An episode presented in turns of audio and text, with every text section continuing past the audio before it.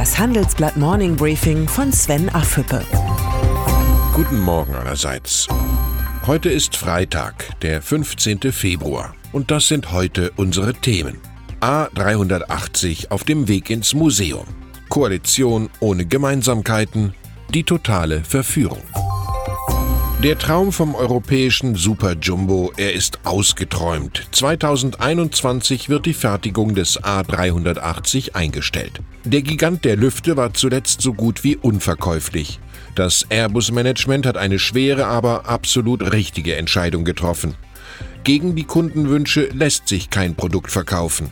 Wir dürfen im Geschäft unsere Entscheidung nicht auf Basis von Gefühlen oder Wünschen treffen, sondern basierend auf Fakten, sagte Airbus-Chef Tom Enders. Das Ende des A380 ist bitter. Eines der größten europäischen Prestigeprojekte hebt schon bald nicht mehr ab, sondern ist auf dem Weg ins Museum als industriepolitische Erinnerung für die Nachwelt. Die Entscheidung schadet nicht nur dem Image des europäischen Luftfahrtkonzerns, sie schadet auch dem Steuerzahler. Denn der Bundeskredit von mehr als einer Milliarde Euro, den Airbus zur Anschubfinanzierung erhalten hat, er ist noch nicht vollständig zurückgezahlt, wie meine Kollegen recherchiert haben. Wir lernen, es gibt keine Garantie für eine erfolgreiche Industriepolitik. Die offene Rechnung mit dem Bund, sie sollte geklärt sein, bevor Airbus-Boss Tom Enders im April die Kommandobrücke verlässt. Keinesfalls darf der Steuerzahler auf den Kosten sitzen bleiben. Wer Major Tom kennt, weiß, er will dieses Thema rechtzeitig abräumen. Für ihn gilt, Geschäftsschulden sind Ehrenschulden. Die Statistiker der Republik haben noch einmal nachgerechnet. Im vierten Quartal des vergangenen Jahres ist Deutschland knapp an einer Rezession vorbeigeschrammt. Soweit die gute Nachricht. Die schlechte Nachricht, es gibt keinen Grund zur Entwarnung. Deutschland lebt zunehmend von der Substanz und die Große Koalition scheint daran nicht viel ändern zu wollen. Der Koalitionsausschuss ist einmal mehr ergebnislos zu Ende gegangen. Man redet, aber beschließt nicht. Groß ist an dieser Koalition nur noch die Zahl der Streitthemen. Bei der Grundrente, beim Solidaritätszuschlag oder der Flüchtlingskrise. Zank gibt es bei fast jedem Thema. Bundesinnenminister Horst Seehofers Vorschläge für eine bessere Erfolgsquote bei der Abschiebung abgelehnter Asylbewerber. Es dauerte nicht lange, bis die SPD diese rundweg ablehnte.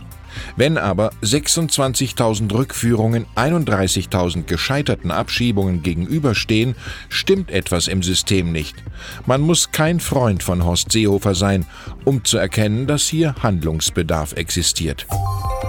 Die große Unabhängigkeit. Die Briten haben sie sich sicher anders vorgestellt bilaterale Handelsverträge mit wichtigen Volkswirtschaften zu schließen. Dieser Versuch der Regierung von Theresa May ist zumindest vorerst gescheitert.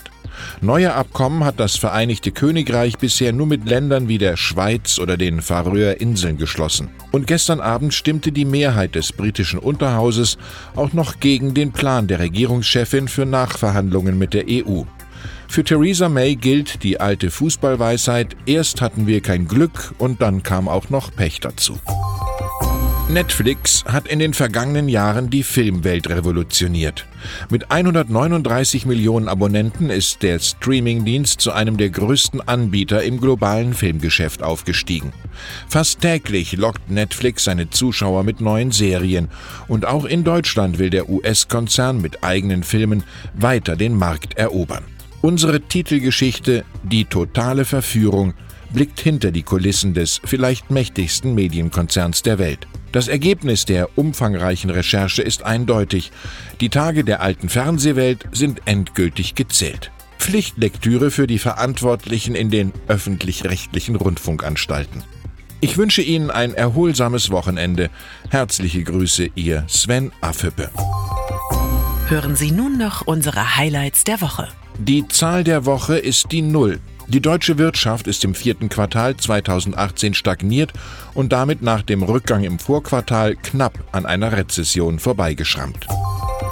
Das Zitat der Woche kommt vom Commerzbankchef Martin Zielke. Die Richtung stimmt, aber das Umfeld mit Negativzinsen und Preisdruck setzt der Profitabilität von Banken in Deutschland enge Grenzen. Die Commerzbank hat auch nach einem Gewinnsprung und der ersten Dividende seit drei Jahren einen steinigen Weg vor sich.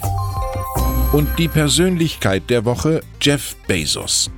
Ein Trump-nahes Revolverblatt setzt den Amazon-Gründer wegen seiner Affäre unter Druck und Bezos wehrt sich standesgemäß.